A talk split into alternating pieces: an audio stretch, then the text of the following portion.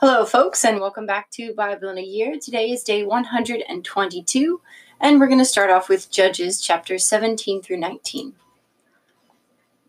There was a man of the hill country of Ephraim whose name was Micah, and he said to his mother, The eleven hundred pieces of silver which were taken from you, about which you uttered a curse, and also spoke it in my ears, behold, the silver is with me, I took it. And his mother said, Blessed be my son by the Lord. And he restored the eleven hundred pieces of silver to his mother. And his mother said, I consecrate the silver to the Lord from my hand for my son, to make a graven image and molten image. Now, therefore, I will restore it to you. So when he restored the money to his mother, and his mother took two hundred pieces of silver and gave it to the silversmith, who made it into a graven image and a molten image, and it was in the house of Micah.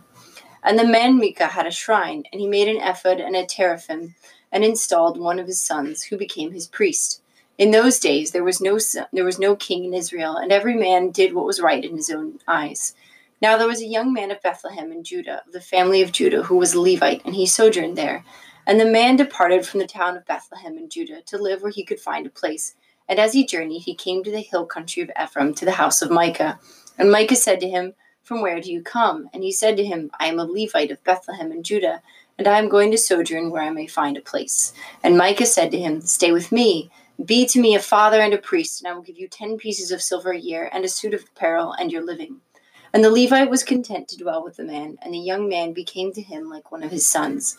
And Micah installed the Levite, and the young man became his priest, and was in the house of Micah.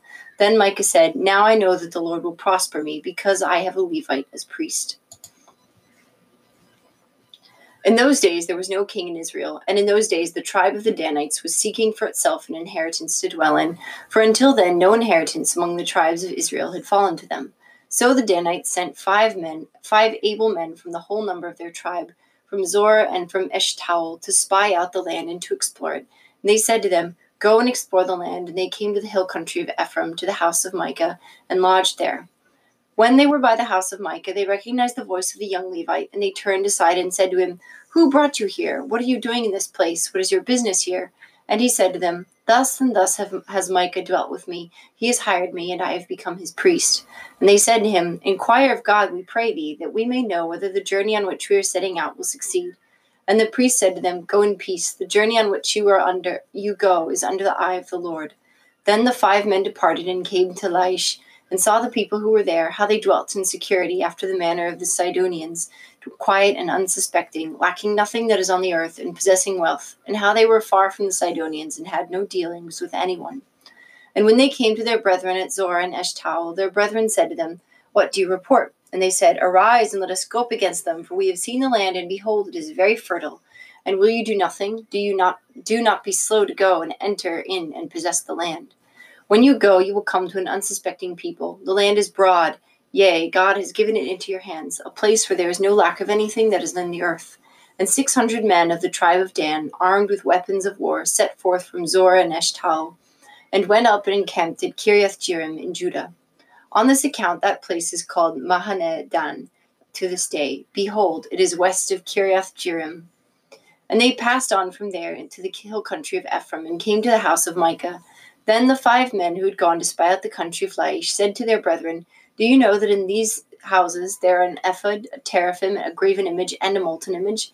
Now therefore consider what you will do. And they turned aside thither and came to the house of the young Levite, at the house of Micah, and asked him of his welfare.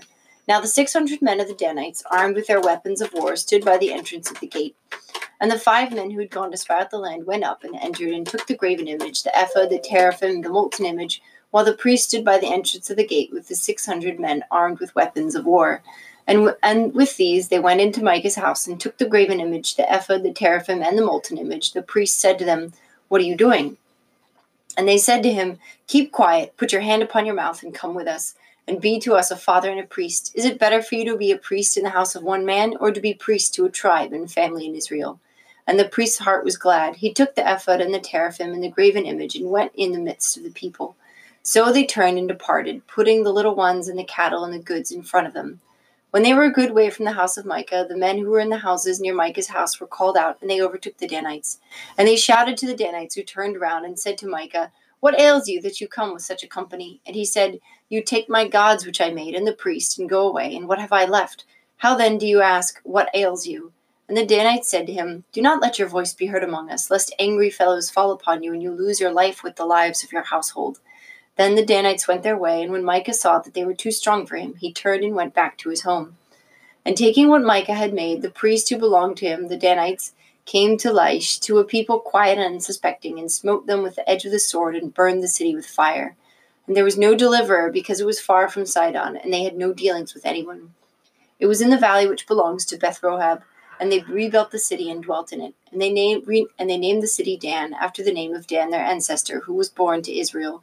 But the name of the city was Laish at first. And the Danites set up the graven images image for themselves, and Jonathan the son of Gershom, son of Moses, and his sons were priests to the tribes of the Danites until the day of the captivity of the land.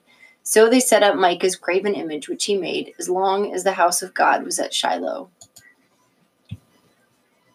In those days, when there was no king in Israel, a certain Levite was sojourning in the remote parts of the hill country of Ephraim, who took himself a concubine from Bethlehem in Judah. And his concubine became angry with him, and she went away from him to her father's house at Bethlehem in Judah, and was there some four months. Then her husband arose and went after her to speak kindly to her and bring her back. He had with him his servant and a couple of asses, and he came to her father's house. And when the girl's father saw him, he came with joy to meet him. And his father in law, the girl's father, made him stay, and he remained with him three days. So they ate and drank and lodged there. And on the fourth day they arose early in the morning, and he prepared to go. But the girl's father said to his son in law, Strengthen your heart with a morsel of bread, and after that you may go. So the two men sat and ate and drank together, and the girl's father said to the man, Be pleased to spend the night, and let your heart be merry. And when the man rose up to go, his father in law urged him till he lodged there again.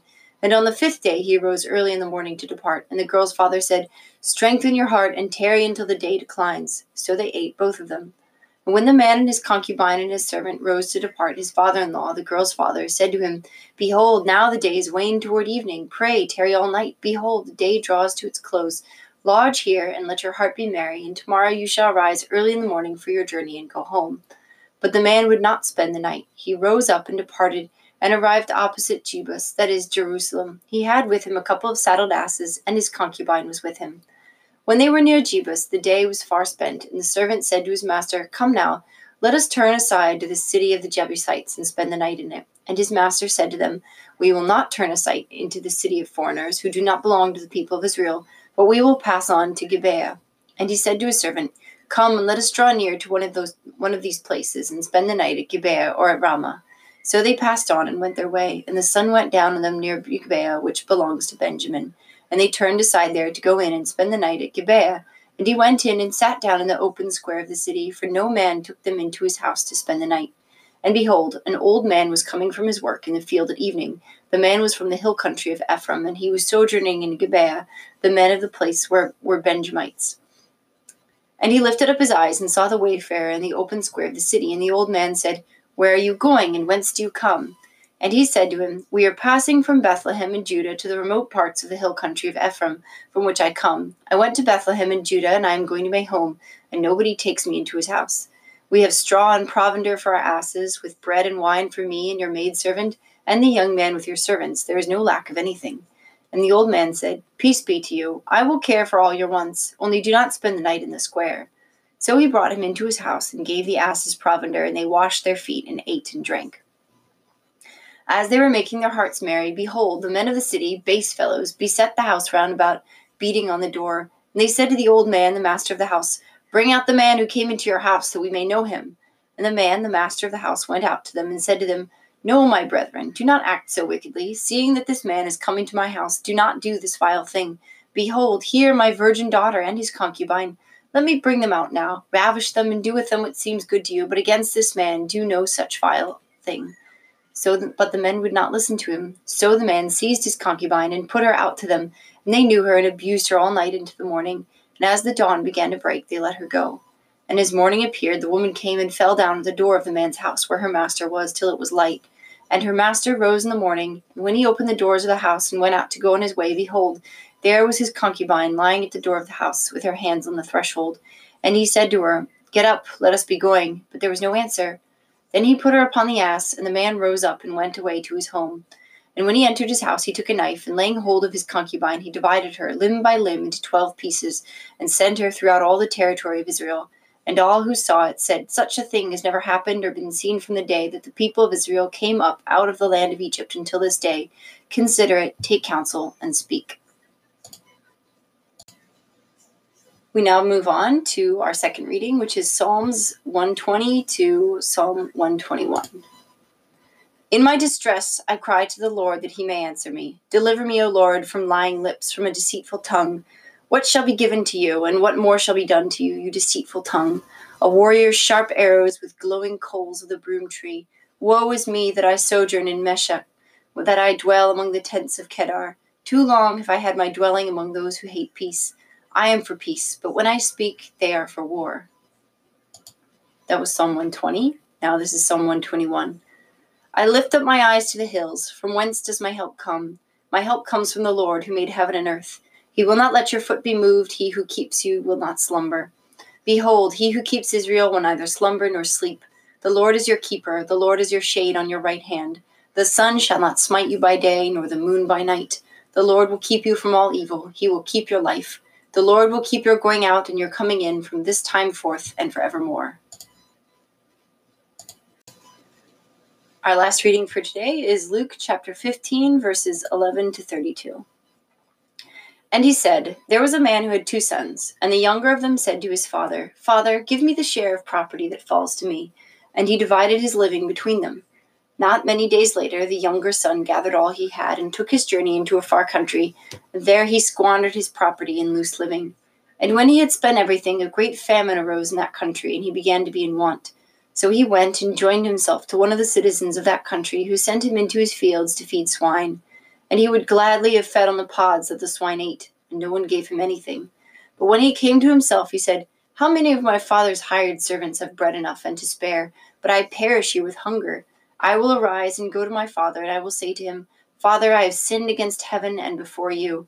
I am no longer worthy to be called your son. Treat me as one of your hired servants. And he arose and came to his father. But while he was yet at a distance, his father saw him and had compassion, and ran and embraced him and kissed him. And the son said to him, Father, I have sinned against heaven and before you. I am no longer worthy to be called your son. But the father said to his servants, Bring quickly the best robe and put it on him. Put a ring on his hand and shoes on his feet. And bring the fatted calf and kill it, and let us eat and make merry. For this my son was dead and is alive again. He was lost and is found. And they began to make merry. Now his elder son was in the field, and as he came and drew near to the house, he heard music and dancing. And he called one of the servants and asked what this meant. He said to him, Your brother has come, and your father has killed the fatted calf, because he has received him safe and sound. But he was angry and refused to go in. His father came out and entreated him, but he answered his father, Lo, these many years I have served you and never disobeyed your command, yet you never gave me a kid that I might make merry with my friends. But when this son of yours came, who has devoured your living with harlots, you killed for him the fatted calf. And he said to him, Son, you are always with me, and all that is mine is yours. It was fitting to make merry and be glad, for this your brother was dead and is alive. He was lost and is found. That's everything for today. I hope you're doing well and see you tomorrow. Bye.